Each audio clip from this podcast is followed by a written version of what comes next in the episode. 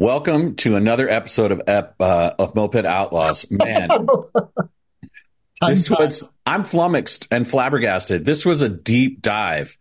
Like you do not know AI like you think you know AI. People, get ready. Well, yeah. So this is part one of a two-part series. So next week will be part two, and we're with Marc, Marc's brother Adam Wendt, and Adam is definitely uh, um, a man who is thinking and has done a lot of deep diving into what is AI from very practical experience, um, you know, hardware, coding, and then from this sort of social viewpoint, uh, social eye. What would you? Yeah. so it? don't get it twisted. This is not a, just another podcast about AI. This is actually we start out getting to know a little bit about Adam's history, who he is, what led him to have the kinds of interests he has. Um, and then we get into a conversation that takes us into a whole new awareness of what's going on there. Um, and remember, click the subscribe button go to our website, mopedoutlaws.com, and please uh, click on the merch page and buy some merch to support us. And we thank our sponsors, Adrenochrome Cola. Yeah, you definitely want a bottle of adrenochrome for this one. Oh, yeah. Say hallo? Wegen dem. Niet. Sitaki ubenza, anika sirikie. Two outlaws on the lam, taking the back roads through America. You can't drink enough coffee for this show. And now it's time for Monday Madness with the Moped Outlaws, Greg and Marc. And we're live with another episode of Moped Outlaws. And this episode, we have a very special guest. We have family in the building. Adam Wendt, Marc's brother, is joining us all the way from Arizona. No, Massachusetts. Mass. Oh, that's way out there. That's a whole nother world. Do you have a Boston accent? I don't believe so. I can park the car and have it yard. all right, all right. and uh, are you? I just forgot the name of the damn series that Dungeons and Dragons was a prominent part of. Um, oh, uh, Stranger Things. Stranger Things recently, yeah. Oh, Stranger Things was pretty good, interesting. Yeah, uh, I enjoyed it. What'd you think of the ending? Um, was that the end? Love it. I hear it. Was that the end? nowadays, there nowadays there's there's no there's you know we're we're here we're hearing we're hearing talk of a a third OA series, so you know all bets are off on what's done and what's not. OA? Yeah, did you ever see the OA? I don't know what OA oh, is. That was that girl Netflix. who. Yeah, the they did the dance. Yeah, that was good. Really, another one of those. How are they going to do that? All right, all right. Yeah, well, you're right. The the end of the second series was uh, pretty interesting. So, yeah, God, I forgot how that ends. I just remember that was so wild. I, did you? I did can't you ever, spoil it because Dad's watching the second series right now. Okay, again, so I don't want to anyone to overhear me. All right, and since we can't hear you anyway, I know. and now we're cracking on old dads. All right, which I happen to be. Um, since we're in this realm of interesting science fiction shows, did you ever see Tales from the Loop?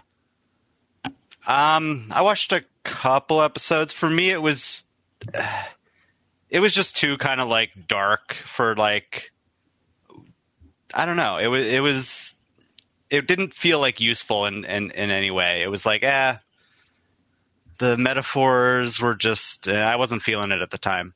Okay. All right. All right. So, um, my understanding is that you are going to help Marc and I look under the skirt of AI. well, that, that that's a that's a pretty good a good description of what I'm capable of if we if we ask the right questions. So So let's before we we'll, get we'll there. see where we'll see what we're, we'll see where we end up. before we get there, let's talk a little bit about um, your young life and you know, w- you know, where did you grow? Where were you like the little boy and and grew up, and what kind of schools did you go to? Ah, well, Woods in New Hampshire, southern New Hampshire. Uh, went to Waldorf school, and then sixth, fifth grade, family ran out of money. no, no more deals to be made. Uh, All ended the up- would have been ended up, you know, in the street, on the street, in public school. You know, that was, uh, I, I, I followed some interesting discussions on Twitter, and one peop- one thing people were talking about was how the first time the rug gets pulled from you as a kid is like that initial like, oh, this is how this works. And so for me, that was probably one of the real big ones, right? Was like, oh, I'm going along Waldorf school. Sorry, public school.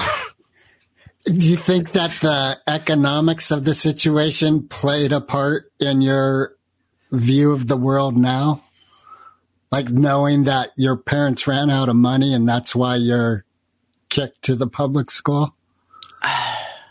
Oh, I mean, sure, that makes me aware of the struggles people have, you know, raising their kids and giving good education and good environments for them to grow up in. Like it's a it's a struggle.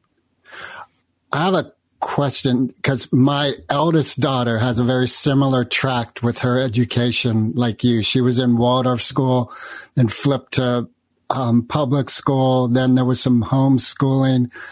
And my experience with her is that the Waldorf system tends to meet the public system as far as the hardcore academics of mathematics and reading writing around eighth grade. So if you follow the course of Waldorf all the way through, you're actually probably ahead of a lot of public. Oh yeah. Oh yeah. Oh, and for me it was more the it was it was more the cultural shift, right? Right. To to to school to schoolyard antics, right? Right. of a But here- different a different quality, right? Was was was the oh was was the kind of you know cult like important foundational of like oh shit I'm I'm a kid, but also this shit gets real and I can get totally screwed Yeah. by just the reality of of of your experience. Like you know some you have to move like you know s- situations change and so like it it definitely helped me be like I said, uh, empathetic to other people's, you know, experiences trying to raise kids and stuff. So, um, I know from Marc and your sister, Dora, am I remembering? Doran. Doran, Yeah. that your spiritual outlook of life, a lot of that comes from the father.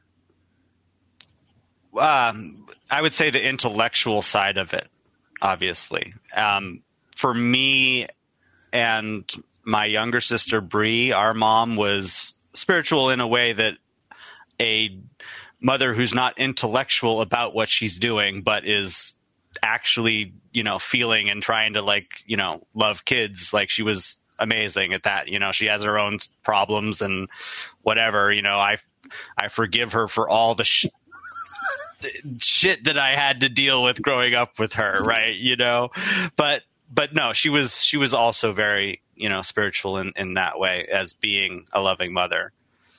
And this is a good spot to sort of recognize that Adam and I are actually half brothers. We don't we share the same father but have a different mother, Right. and so our life experience um, reflects that. And um, I think that what you just said about forgiveness is something that everybody is invited to as part of their karma. We all reach a point where there's this idea that, oh, mothers and fathers aren't monoliths. They aren't like these, they're magic beings in a way, but they aren't like these flawless deities. And so the, the process of arriving at the place beyond our regrets and resentments about how we were parented is a the first step into maturity and awareness of, uh, you know, of what's really going on. Yeah. All right.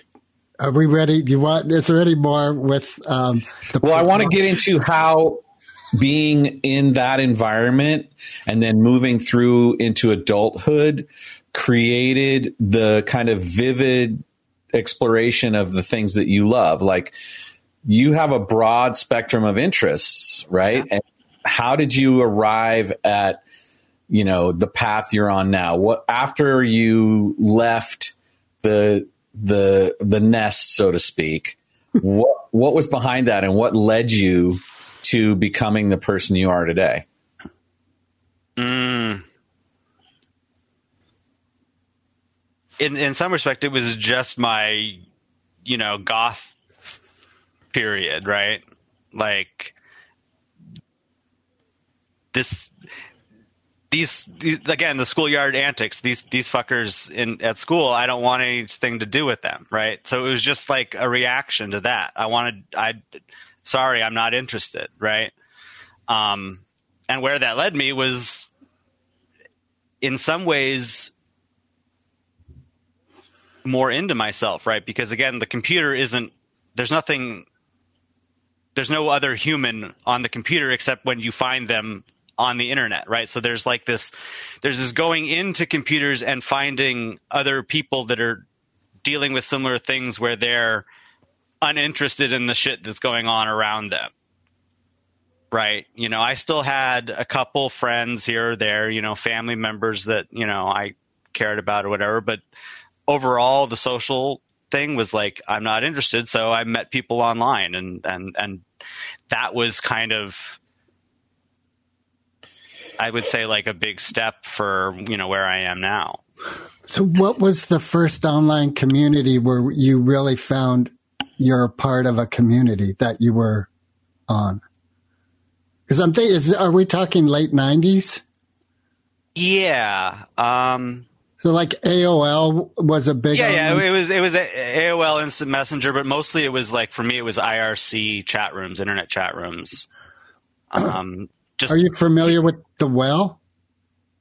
Well, no, for me it was just like there's there's teens, there's actual like other people like me that are experiencing this their own version of I'm not happy with the people around me. So I, I again the idea is here that like I socialize in a different way than than than other people do maybe, right?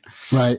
Let me ask you this, and the reason I'm asking is I'm working on a play that this is kind of the running theme. Because what you bring up, did you in this early late, you know, in the late '90s, did you run across other teens where like kill them all was part of their thing? you know, like the Columbine. Yeah, yeah, yeah, yeah. So, so I think it was pretty clear to most of us that none of us were that it that it was that it was playful imagination for all of us, right? Like, fuck those guys, take take guns to them. Like, we said it to express something that so we didn't have to go do it, right? So whatever, you know, actual like mental troubles, you know, those boys had and other people similar have, you know, I know it comes from a thing where it's blowing off steam in that in a in a young teenager for me. Like it was just like you know, and and I think my friends felt the same way about it. It was just like we can imagine to the days, you know, but it's like we don't do it. And I had some friends that did like spend a little more time down down there, um, but I think most of the people that I was in connection with, with who had people to talk to, it was blowing off steam, right? So again, it's about like, do you have someone who you're able to do that with?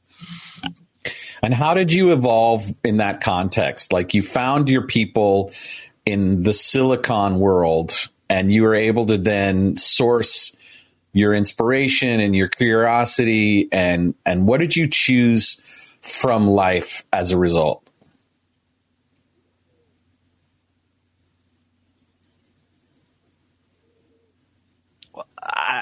I, I don't know. Like what what what specifically are you asking? Right? You know, like be more direct with with that type of question.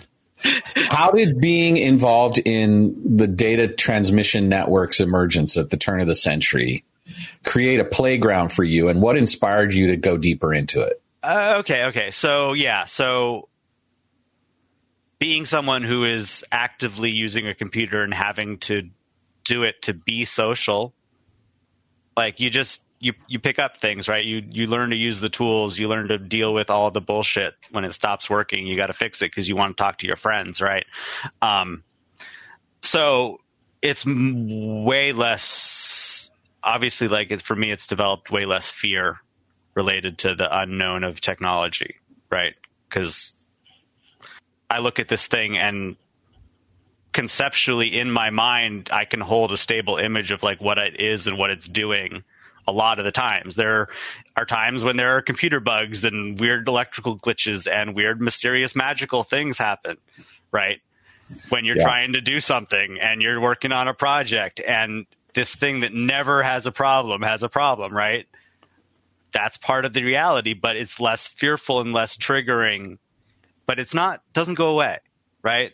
Like those types of things where it is like this emotional thing you're trying to get something done, right? Those can still trigger me. Like I don't I'm not immune to the technological gremlins, you know, being a source of frustration for me, but it does give me more awareness about like navigating that stuff because I just did so much of it.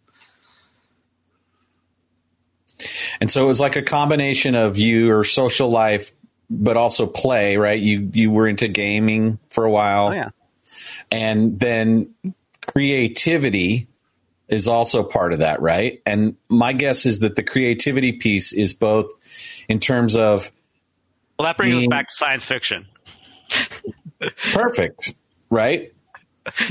Are we talking Neal Stephenson here or what? What do you mean? whatever, right? Yeah, Neil Neal Stephenson, William Gibson, you know, and and and and for me, like the spiritual side of people like Orson Scott Card, right, is like it's all tied together in my imaginative concept of technology because I experience the good and the bad of the tool that we're some we seem to be you know cursed to have to deal with this thing right Is it a curse?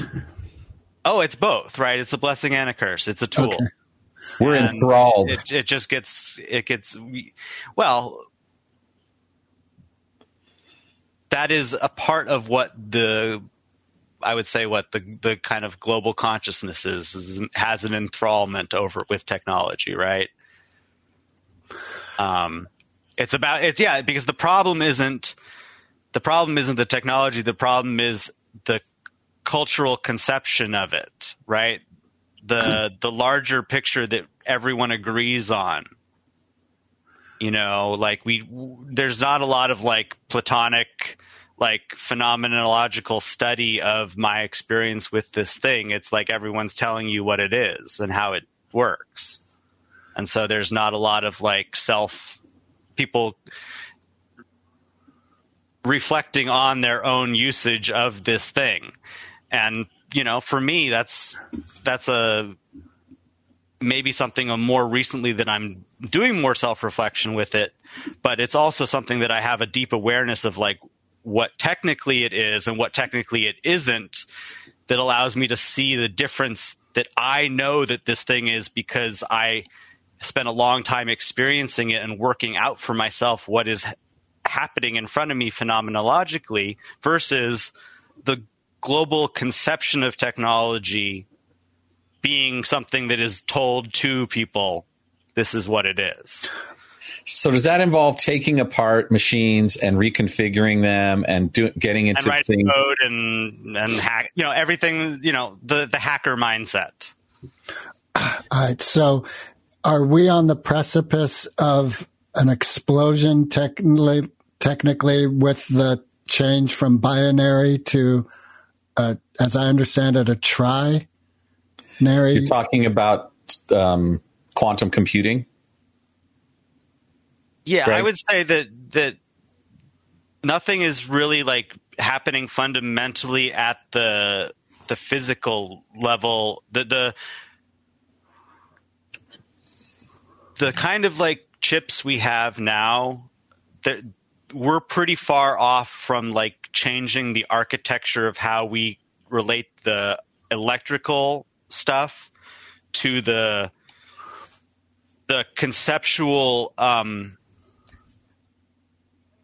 of like numbers within computers. Like it's we're, we're yeah there's no c- going like zero one two as like a base system. That's not going to do anything. Quantum computing itself is science fiction as far as i'm concerned there's no re- there's no there there yet and it's far off wait, Um, wait, just to go back to the hardware.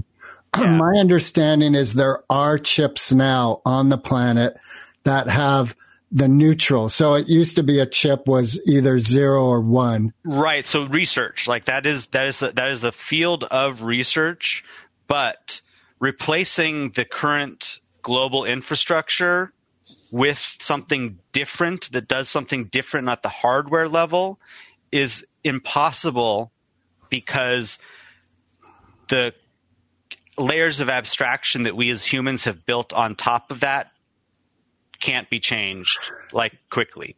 Okay. Now here's a everyone's talking about the way AI became so commonplace. Like it was released, was it publicly mid last year?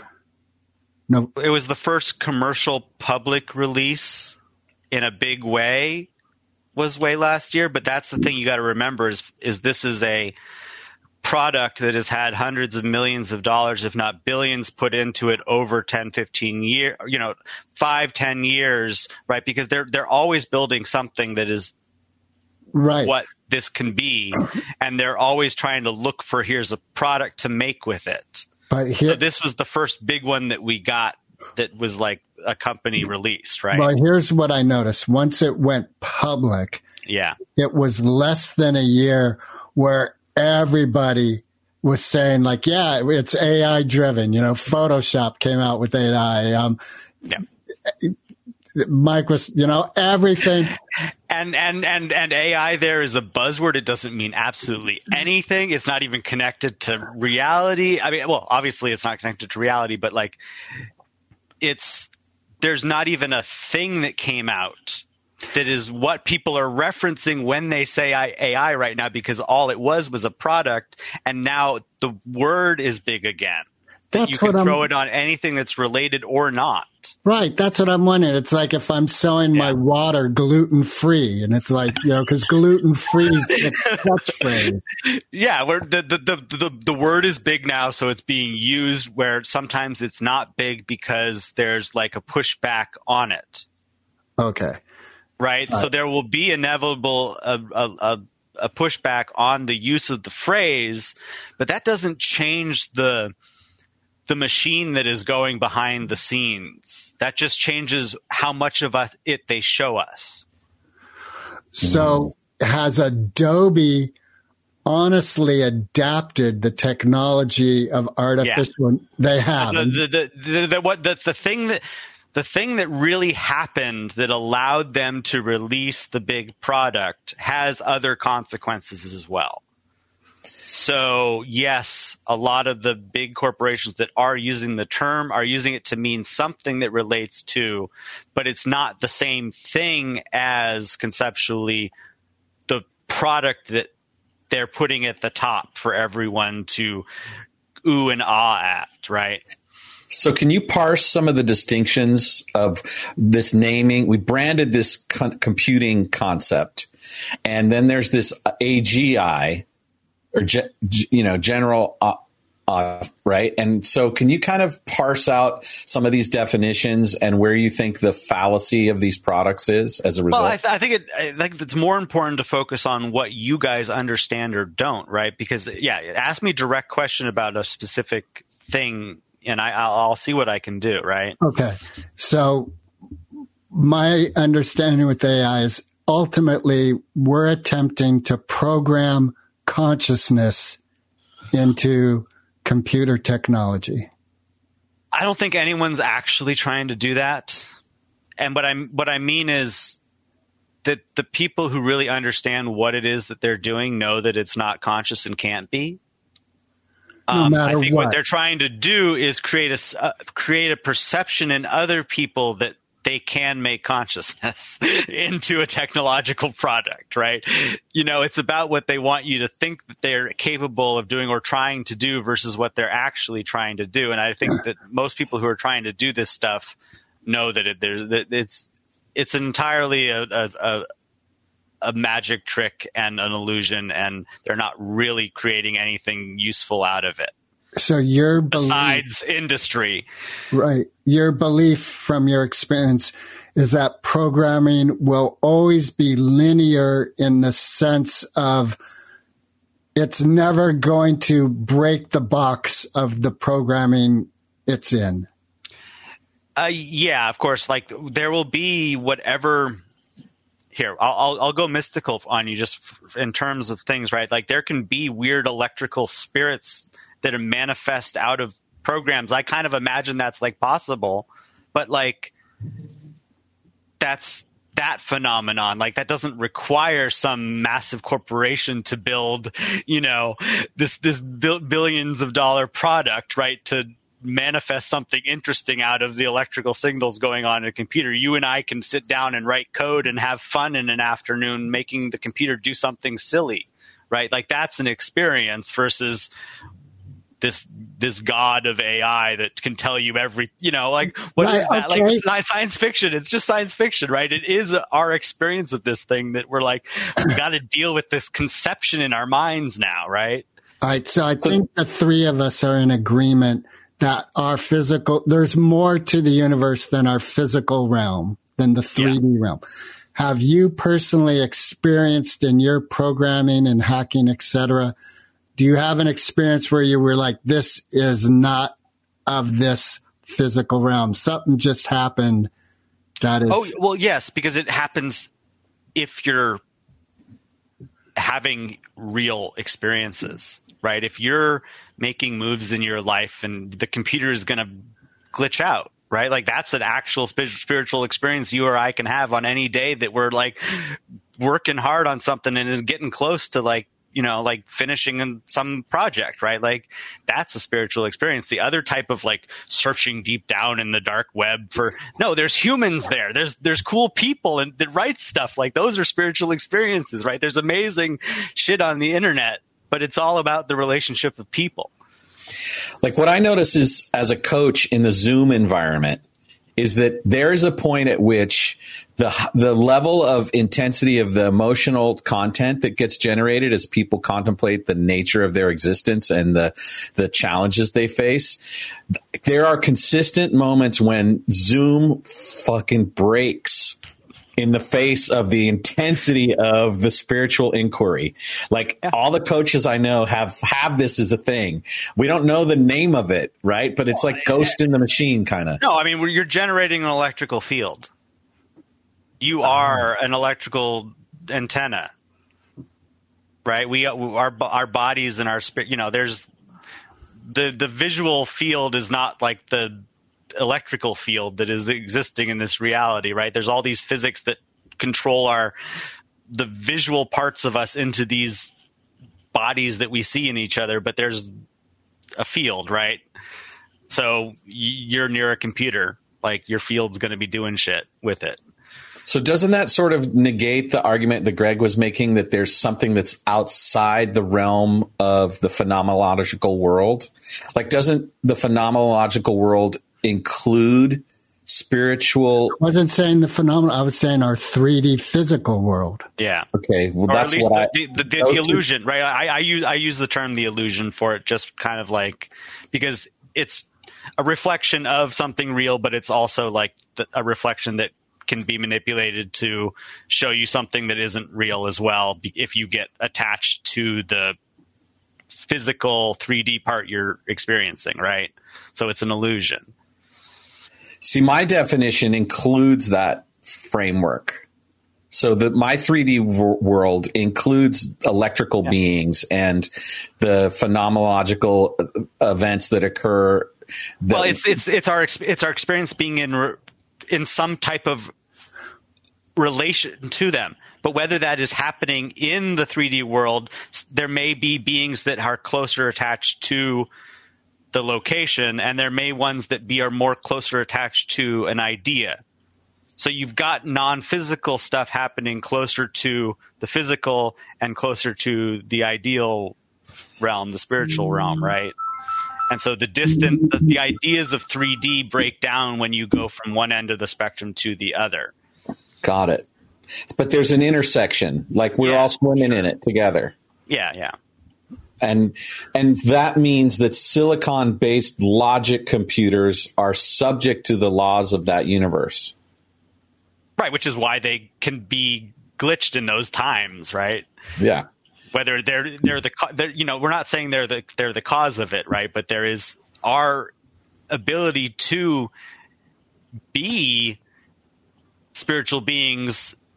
We by nature probably disrupt the hardware and make it hard for ourselves to try to do something physical attached to the electrical grid versus us just being the spiritual being, right? So we, you know, there, it doesn't even have to be that like the, the computer is, you know, out to get you on your project. It can just be like, yeah, you're gonna deal with this type of shit because you're generating a signal that's gonna be having interactions with electrical signals that can cause magical stuff. You know, you and I are, we're all having this conversation and all of that is happening through the technology and yet we aren't yet disrupting it. So I guess we're not really, you know, oh, we're, we're just, we're just, you know, we're, we're just too tied to the physical right now. We're not really messing things up enough. we haven't destroyed we haven't disturbed the fabric of the space-time continuum yeah. Well, let's destroy it right now. so i have this thought that the under the skirt of ai is kind of like the schrodinger's cat problem or like what luke gets told by yoda when he goes in the cave. What's in there? Only what you take with you. So it's our projection of what ai does that actually breathes life into that illusion. Would you agree? Well, our projection of the concept of AI is something other than just electrical signals that are generating source some type of phenomenon is something that we create in our imagination or we get put on us by social constructs. So it's on us to maintain our own imaginative creative idea of So- what the conception, what the phenomenon is versus what is put on us by some social agreement that is put uh, us sent down from on high by billion dollar companies that are putting out million dollar, you know, billion dollar products, right? So human beings that don't have the ability to hold in their mind's eye that there's a physical object that's using a series of transistors and binary coding language evoking these responses, they are more susceptible to being caught up in the magic or the illusion or the story that there's an So I would, artificial I would say this, I would say this, it, they're more likely to be caught up in that story until they're given a better one, probably. Right. All right, so what about someone like Elon Musk, who has a story of we can integrate technology with the human brain and neurosystem and create something that's bigger than both? Well, it's going to be something that is a mix. Uh, it's going to be something that is still attached to the phenomenon we just talked about, where if you spiritually have some spiritual experiences, all the shit breaks down. So anyone who's in that reality is probably either going to kill themselves by having a real experience and trying to break out of the box, or they're just going to be, they're going to fall into the, the series of transistors, right? Okay, isn't there a what if it doesn't break down? Well, we just talked about the experience we have with Zoom calls, right? That's Right. the reality of an experience. Right. It- and and that isn't a hundred percent real. It happens, but it I've personally had very electrical experiences oh, over Zoom but you- you can't have you you you can't have all your spiritual experiences not cause problems with technology. I think is the thing that I'm kind of assuming is probably true. Okay, so So this is Adam's law. I don't know. I, I'm, I'm just I'm I'm just thinking, right? Like no, right, right, right. like that's but that, that's that's a, that's a to say that like you know we're going to be able to live in something where we're we're strapped in even into VR goggles or into you know having some kind of chip and it's not going to be that the only path we're able to take is one that doesn't disrupt the technology. Do you think this knee jerk element of humanity that pushes back against something regardless, you know, there's the people who believe the earth is flat. There's, you know, we could get into politics. Everything seems to have a logical pushback on it. Oh yeah, Is- yeah, is yeah. and I think that that's good, right? Like that's Right, part that's of the, the wondering. power of like the, the human kind of condition is like we push back on a lot of stuff. Right. So is because- that like an inherent failsafe to our human evolution as all this stuff is starting to accelerate? No, because I think the pushback is always there, but it's never addressed. Right? We go further and further down the path of people set, bringing up warning signs, right? You know, like is is every person who's ever said that technology isn't going to lead to some real fucked up shit wrong a lot like everyone who's ever been smart and said that this is leading us to a place we don't want to be oh they're all they just all happen to be wrong right like Well, it's possible because again, if we look historically with science, you know, when the first person was saying, Hey, I don't think the earth is the center of this system. I think it's actually that sun and they were ostracized by, yeah and so so then it becomes it be it becomes rhetoric right to say oh i'm being ostracized because the thing i want to change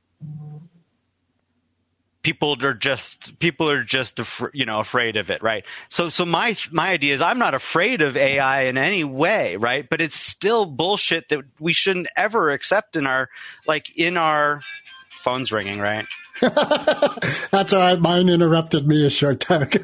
no but it, but but there's there's the technology grid reacting to me saying something which is just because I'm saying it's really fucked up and bad. I'm not afraid of it at all. I'm I'm just saying we shouldn't accept it within ourselves as the conception that people are putting on us. We have to maintain our own. Okay. So what? Wait a sec. Say that again. What you just said about maintaining our own versus. We, yeah, the, we're there. We're being fed a conception of AI. This term, we're we're, we're being programmed to have an idea of this term and what it means, and so we have to reject that and create our own that's based on a phenomenological study of what we observe. So it seems like there now here I'm getting what I hear you saying is there's an element, there is a reality to the Yes. technology of AI. And 90% of the population has no concept of that reality. Yeah. What they're getting is mass media def- definitions of what it is, and that becomes their understanding of it. Yeah, there's a, a, a, a hundred billion dollar marketing team which is trying to create a global perception of what these products are, right? What's the merit? They can harvest our souls. well, that's what I'm wondering. But, it, What- but th- th- that's the point is the human doesn't the the, the, the stupid human that, that drives these things isn't thinking that. that's what But, I'm. but that's what it's doing to us spiritually by accepting it, right? You know? okay, what is the spiritual fallout in accepting this very surface level understanding of AI? The it's the spiritual same with it's the spa- same with any type of technology, right? You get constantly triggered by it, and it rules your life and being bounced around from one technological trigger to another. uh, for me, like for me, breaking out of that for myself is still something I'm working on, but people are falling into it all the time with social media and TikTok and they're they're regulating their emotions through this electrical grid in their phone and it becomes this blanket and right? So it we're integrating it into our our holistic conception of our of ourselves and our self-care. How does what you've created, or you're a part of the reimagined mind, how do the conversations within that platform um, alchemize that negative aspect that you're communicating right now? I mean, yeah. So, so the spiritual community I'm part of uh, is called Reimagine the Mind, um, and we're a spiritual community like any other. You know, we care about communicating with each other and you know sharing vulnerability in safe places and helping each other learn and grow on this experience in life, right? And so. I don't really speak for, for them when I talk about AI because I'm coming from my own phenomenological study, right? Um, but it is about kind of creating an imaginative distance between yourself and technology. It's not you. Right? Maintaining that just because my phone is something that can trigger me doesn't mean that it has to be within my conception of who and what I am, right? I, I mean, and that, and and I'm kind of throwing that off the cuff, but that's like a general idea of like how we try to approach technology. Is it's not us, right? But we we're fall, the, you know, humanity is falling into this thing where we're becoming more and more reliant on it. We forget more and more who we really are at a deeper level as as the process of um, capturing our imagination unfolds, and and it happens back- directly with attention, right? Like it's it's it, it we we it, our attention gets directed, and then we're our imaginative powers are directed towards whatever the technological trigger was, right? There's a lot of gravity wells in there. And so this calls back to the Waldorf education piece because one of the objects of the Waldorf education piece is to allow children enough space uh, to be free of influence from screens and things that capture their attention like that so that the internal spiritual faculty of imagination, which is I magic Nation. Into the world, right? And so that creative process All right, you is guys just essential. destroyed Waldorf. What the hell was that? I Magic Nation. That's what it is. I find the humor, but my my point still stands, which is that the more that we allow our children and ourselves to have an organic development of our biological capacity to create, think and also And yeah think. think and process and imagine things yeah the more connected we are to another stream of possibilities that is unguided and uncorralled and unmitigated by other people and their um, essentially capitalist domination of our consciousness. Right. But okay. But here's the thing. As soon as you say that capitalist domination thing, I think you subvert the aspect that all this came from someone's imagination.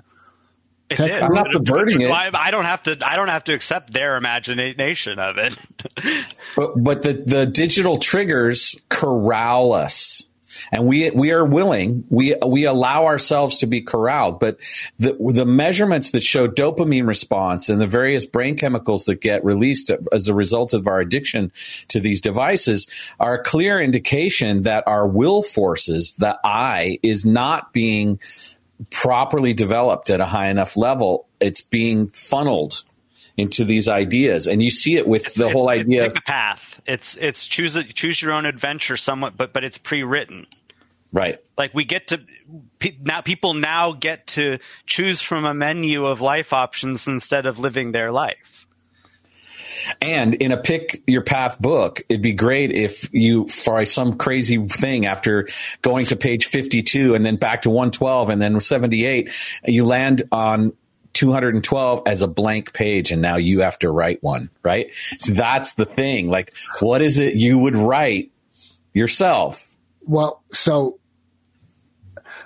I am believing that the three of us, and Adam, obviously, I've just met you 42 minutes ago, 45 to be exact. Anyway, um, but it seems like the three of us hold that we are ultimate, res- ultimately responsible for our life. And Yep. we began this conversation talking about the choice of forgiveness. And my, I guess my like cornerstone of existence is everyone is responsible for their life, whether they say so or not. And that's my hope of life, not just human life, all life. Is that you can't, you cannot subvert nature. It's going to happen. I don't hear a question. Yeah, I didn't hear what either. I guess, like, because we're talking about um, triggers, and there is a lot of data supporting how social media really has subverted individual creativity and people. people people's conception of themselves and how they relate to others is now directed by an algorithm right because if you create a if you create a TikTok account it shows you all the most popular things that pull people's attention the quickest and most subconsciously and you only get to pick from those things before the algorithm starts giving you any other uh, like cultural data, right? So you end up with all this uses to like put you in a particular box and then gives you just the cultural stuff that like kind of matches you because it puts you with those people that agree with you just enough that you feel like pushed and, and kind of like challenged a little bit. But but you know it's still safe these people. They're not going to hurt you. They're not going to like trigger you right? And so like the algorithm corrals us into these like social media networks of people that are challenges our ideas just enough to feel good but don't really challenge our conception of ourselves All right, so I'm going to ask you a practical thing. You have a. Is Twitter still called Twitter, even though it's X? It's called X now. i, I call it twitter All right, so uh, the Elon Musk code. I like How- it. It's what- X Twitter. yeah What- it's x twitter My X Twitter. The, the, the, the social network formerly known as twitter So, Adam, with what you just spoke about of algorithms kind of containing your box, what have you found that's practical practice on the platform of Twitter that disengages that aspect of the technology? Oh, okay. So for me, uh, my pinned tweet is something like, "Sorry to my followers, this account is no longer for you; it's for me." Yeah. Um, I don't. I'm not using it to actually talk to other people most of the time. What I'm using it to is like take a take an input of a social network like Twitter and and organize my thoughts in relation to some of the stuff that comes in. So when I make a post, I'm basically just like adding a thought that that was raised to me. So it's like a it's like a note taking it's like a social note taking app where someone might respond to the note that you relate that you put on their thing. So it's Um, like a I- public journal for you. Like it's in some ways, yeah. But it's it's a public journal for me to relate to what I'm seeing people talk about in the public. right, right, right? And I'm kind of like reflecting ideas back and bouncing, you know, ping pong, right? Like I'm, I'm, but it's mostly for, I'm not really like trying to talk to anyone specifically. Maybe I'll put it in the terms that the person who I'm responding to is there for, but it's not, I don't feel like there's any connection with those people, right. right? So- Because I'm not, I'm not you talking to a bunch of like friends that I've like, whatever. So it's just kind of this this ping pong of ideas, and and I'm using it more of just like yeah, like a, a note taking thing on on like oh I'm there's some interesting ideas here, but like this is how I kind of like flip it, right?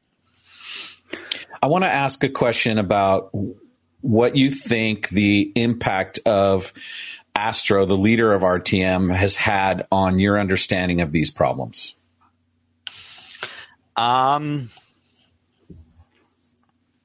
I mean, I was just at a, at a at a rough place where I was feeling all the tension in my life of go, going, getting pushed in certain directions and accepting certain paths. And so, like when I was having, you know, my whatever you want to call spiritual midlife crisis, that was, you know, me wanting to be more self-direct for myself. You know, he was there and he had all the answers I needed to go within and not focus on what's all the bullshit, right? So it was, you know, he was a, a he is and yes, he is a very good spiritual teacher because he's now like I'm trying to be more expressive in in my own conception that I can reflect out. So I took in a lot of information from from him and now I'm learning how to express my own experience to other people um, after being much more reflective to what it is that I'm observing in reality versus getting bounced around by everyone else's this is what this is and this is how you should relate to this thing and it's still a process you know we're all recovering from the traumas of our childhood you know One thing my son, who's very interested in AI, and he, I think, well, anyway, he's very interested in AI right now, and he's in the academics of it. One of his dreams is to create a true artificial intelligence that could, in essence, get all the knowledge of the universe and then come back and say, here is your path. Didn't they already do that in Hitchhiker's Guide to the Galaxy? pretty sure it's 42 right Well, what I got from Hitchhiker's Guide to the Galaxy is all you need is a towel. yes yes I, I got various towels yeah So, but, but that's Jonah, right? Like speaking more to the, his aspiration. There's a I, I can add, benevolent. I can't add something to that really from my own experience yeah. Please. which is that I think there's some value in a child's spiritual conception of a good AI. And it's on us to question what that truth is and figure it out, right? Because any type of like knee jerk reaction, which I'm not having here by saying this is bullshit and we shouldn't accept it, right? I'm not having a knee jerk reaction. What I'm having is a, a measured reaction to an over of a, a too much of something, right? And the question is, what is the thing within the human spirit that can read a science fiction book that has an AI character and see value in that idea? Right? And what is it that we do creatively to imagine a, a program having consciousness or like being able to think or being able to process vast amounts of data because we're living in a reality where we can't help but be inundated with that conception. Okay, so here, you know what I just thought of is um, C3PO is in essence that's AI. That was a conscious. It was, it was yeah, yeah. It was, it was, it was a, it, it was George Lucas using that language in his storytelling. Yeah. And what is that? What we have to ask, what does that mean, right? Well, he- How do we relate to it? So, but one piece I remember being blown away about is when C3PO was taken apart and when he was reassembled, he was back. His consciousness was back. Like he recognized his friends and I was like, that's so cool. Like he was dead and he came back to life. Yeah, the simulation of an assistant and the the construction of a virtual assistant, uh, a translator, uh, you know, there, there, that that is a, a conception that is being that is being built right now, right? Like all these products are trying to create a conception of something that is serving humans. thing about that is if your intention or your let's say your malformation of consciousness is about serving something that we would consider toxic or bad for humanity, then we're going to have devices that can enable that. D- Is it Philip K. Philip K. Dick that came up with the three rules of artificial intelligence? No, it was Or- Isaac or- Asimov. Isaac Isaac Asimov. Asimov. Yeah. Okay, are those? Well, wait, state them first before we ask about I them. Well, no, no. I, want, I, want, I I want to before we even get there. But remember, what we're doing is we we shifted here in a conversation. What we shifted in is into us trying to collectively create a conception and and and and and I'll analyze it from that point. And what I'm saying is I'm not willing to enter into that conversation until we talk about what it really is and what it really isn't, right? Because I don't want to go into thinking about, you know, the the the possibilities of good AI and what bad AI is and whatever until we really as people question in ourselves what it is for us to imagine that there is something on the other side of it when there isn't. Okay, wait. So it It's being AI. AI. and I, I, a thing is So a good what? word. What is it? What? It, what is what is this thing that we observe? Like mm-hmm. again, this comes back to phenomenology. Like we have to observe the thing and ask ourselves, what are we observing? So part of what I hear your in your statement is acknowledging that there is a building. Is it in Arizona? I think where I keep going to Arizona in this episode, um, where where Microsoft Chat GPT has banks of hardware. Well, there's is- there's buildings all Okay. over the world. Everyone who's got money and is a tech person is building these warehouses of video cards. We don't we don't we don't see the actual thing that people are doing. We we get we get the product that they've spent years carefully honing and slightly adjusting until it's just right and it looks and works exactly like they want. So But do you? but all over the world, people are making things, and you have Right. no idea what they're making. So keep, keeping with Chat GPT, Yeah. that was released publicly, and wasn't it two versions? Get you know, There's four. You, there, were- there, there, yeah, there were two No, but- versions that were op- open that people could actually access. right? And they uh, were some re- form of them. Um, and they OpenAI is not open at all, but the industry is open in a particular sort of way. here's what I'm my question like wasn't it that they released the public version and within 3 months it bounced two more versions right Whatever their marketing reason for picking version, changing version numbers, right? You can't you can't put like a meaning on um, a marketing decision like that where someone changes a number. All like it doesn't mean anything that they just decided to change the number, right? No, so they wanted to change a number. here's my belief so you can uh, Yeah. correct me because I right now am under the belief that when they released it publicly, then it was like a floodgate of data and um, user interface suddenly came flooding in. And it quickly excelled the technology where they went, okay, we're changing this. Here's version three. Oh, we- ah. agree. I, I think it was it, it was it wasn't about processing all this new data. It was we have some data of how people interact with it. Yes. So think about that. They put out something public, they get people using it.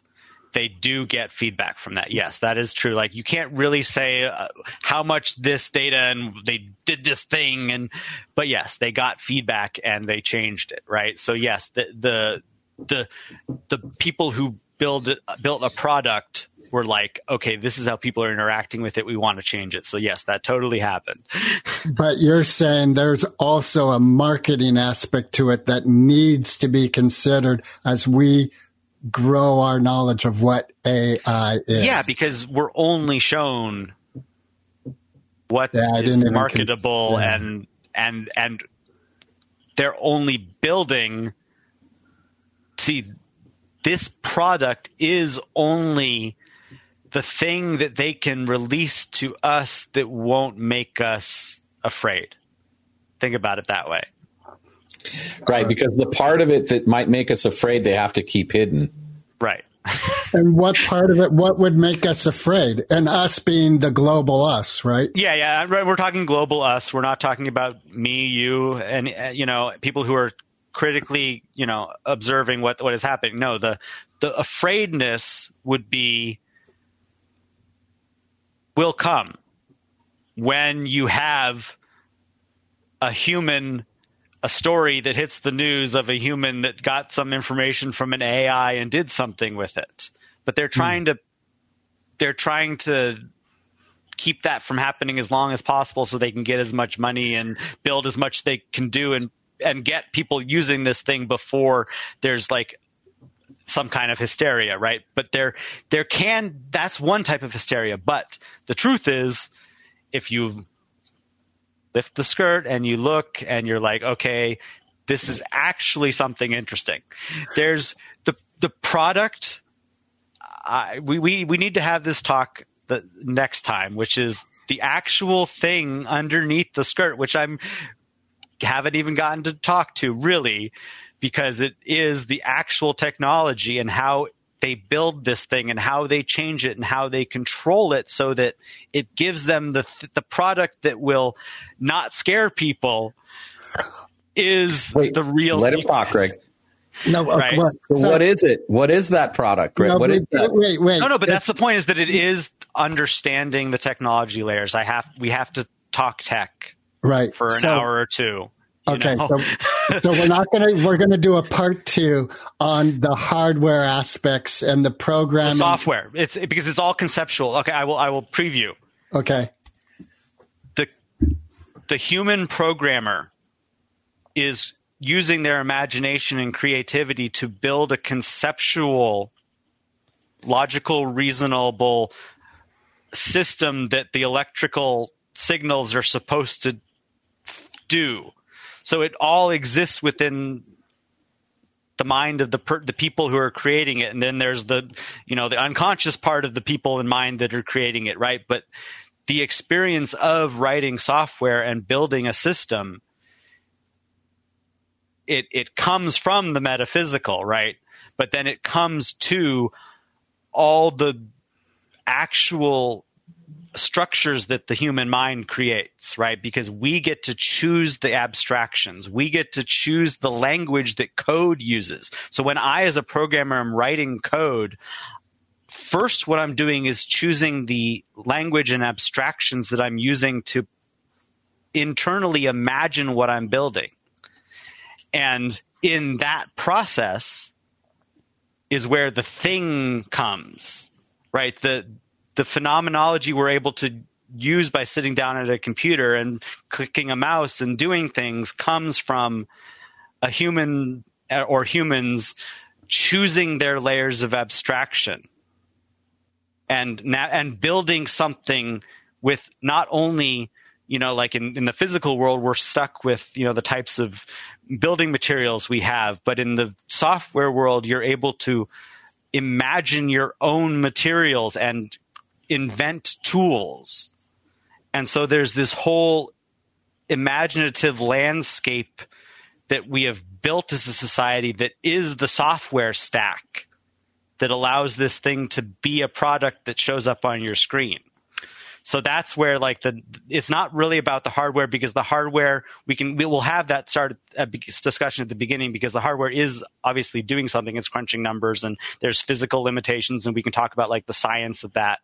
But then all of the interesting part is the conceptual layers that happen on top.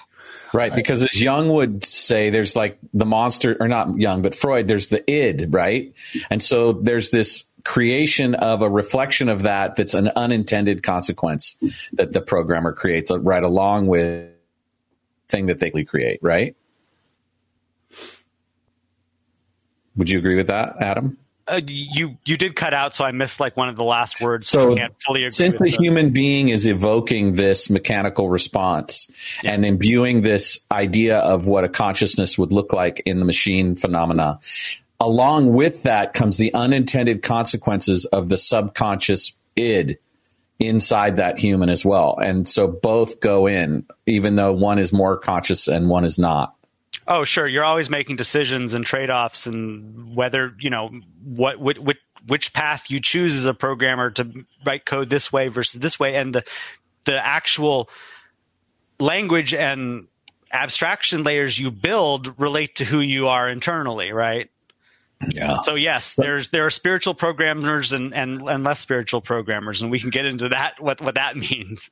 So I'm wondering at the depth of AI, because I know on the surface of our technology, like with graphic arts, there was a time, especially like late 90s, early 2000, where if you were a real graphic artist, you were on a Mac because PC was not linear. I mean, was too linear. Like there was that big debate, you know? Oh, there, it's it's yeah, it's about the human. It's about the interface, right? So that's Right. what we're we're entering a new age where the discussion, where the thing that's happening, is that people are being moved from one type of interface to another, a user interaction, right? A user experience, right? The, there's a design.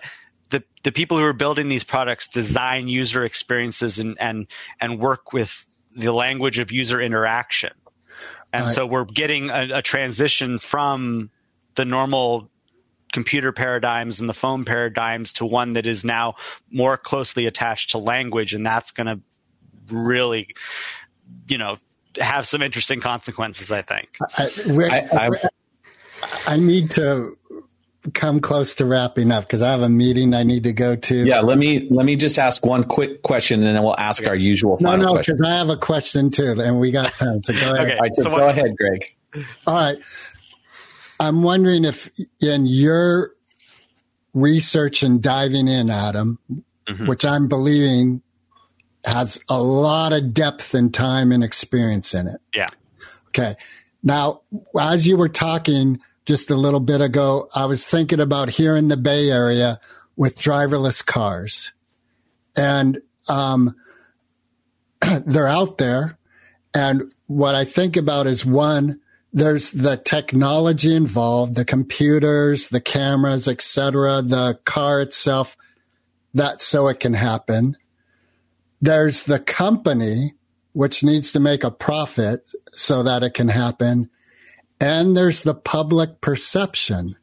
So recently a car, um, hit someone accidentally and it, when you look at it, they jumped in front of the car in essence. Oh, sure. Yeah. Yeah. But the response was, okay, we're cutting the cars by 50%. There was an extreme action that took. Yeah, because why did we have so many cars in the first place, right? No, I, again, it's it's a natural response to something that's overdone, but not that the thing is actually at fault in that particular case, right? So, so you know, So it is it is like there, there's like a people are are uneasy with it and haven't really been given a choice. So this and is so when I'm, something happens, they're like, I didn't want this. right now. If we move that over to the AI silo, Yeah. is your understanding of what's going on that all those mechanicisms of thought and commerce and politics are currently in place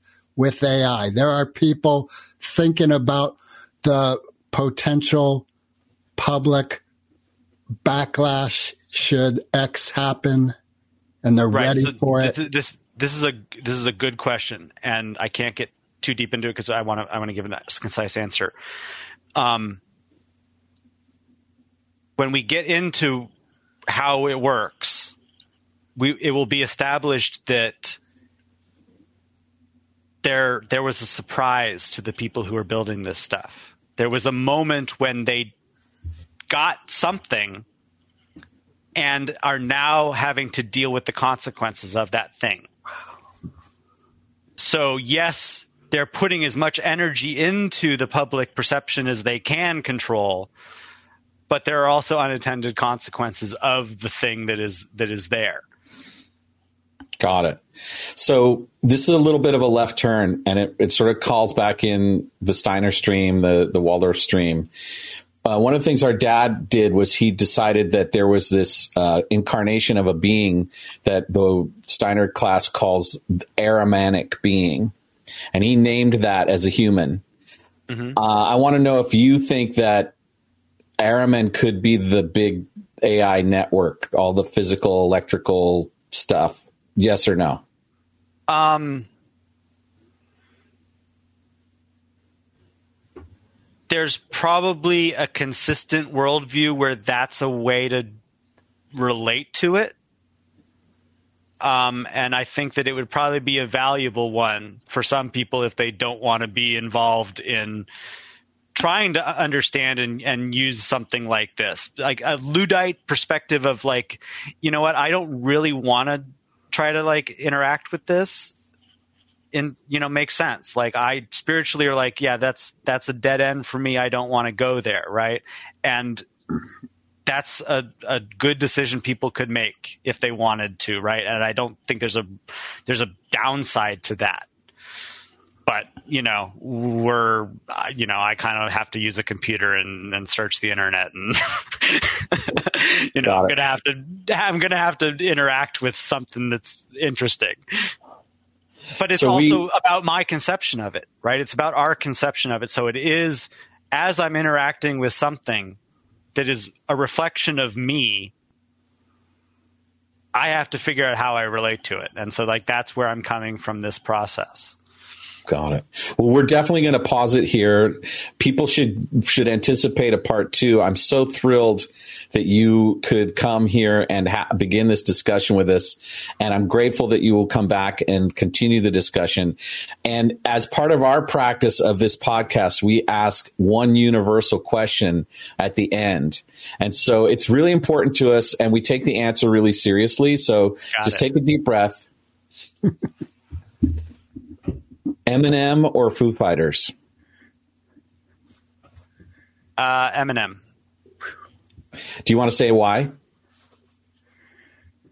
Well, because I listened to it more, but also because I think it Eminem had more culturally to say. Got it. Thank you so much. If people want to learn more about your work, what's the best way for them to access you online or digitally, or if you want to give out your phone number or not? Um, I guess the only thing I have available right now is really is my Twitter, and like I said, it's not for people to read unle- unless they want to like try to understand what the hell's going on in my mind, which probably doesn't really help anyone. Do you respond to DMs on Twitter? Oh yeah, you know, hey, hey, you you you you message me on Twitter, I will respond because you know. I'm So what's using your that. Twitter handle? It's at the LSDJ. T H E L S D J. Yeah, we'll Got it. link to it too on our um, post. Well, I'm personally looking forward to part two. Like, I would love to book part two as soon as possible because I feel like I just lifted this metal corner of something and cracked it open, and this light came out, and you went, "Well, that's another conversation." I'm like, "Oh shit." Yeah, I mean, I'm gonna have my own podcast or something. You know, uh, I I'm not committing to anything, but I would like to have a forum where, like, on some kind of like Twitch stream, like like live, we talk about this as we actually build an AI and and oh, and and make the decisions collectively as a group, you know, me and whoever is, you know, hanging out in the chat, like, how do we build a our own imagination of what this thing is as not being a thing, and then, you know, we we create a, um, an imagination of what the thing is, and then interact with that. I don't know, you know, but it's like it's a it's an experiment that I think would be an interesting thing to do to actually go through the process of what people what the what is being done behind the scenes, which we will get more into the details of, right? Yeah, I love that idea of building AI in a public forum too, where everyone can interact with the process as it's happening. Yeah. Thank you so much for uh, spending time with us today. I'm really grateful and I'm looking forward to the next chance that we get to, to be together. Yeah, it was a great time. Have a good rest of your day, guys. You too. Recording stopped.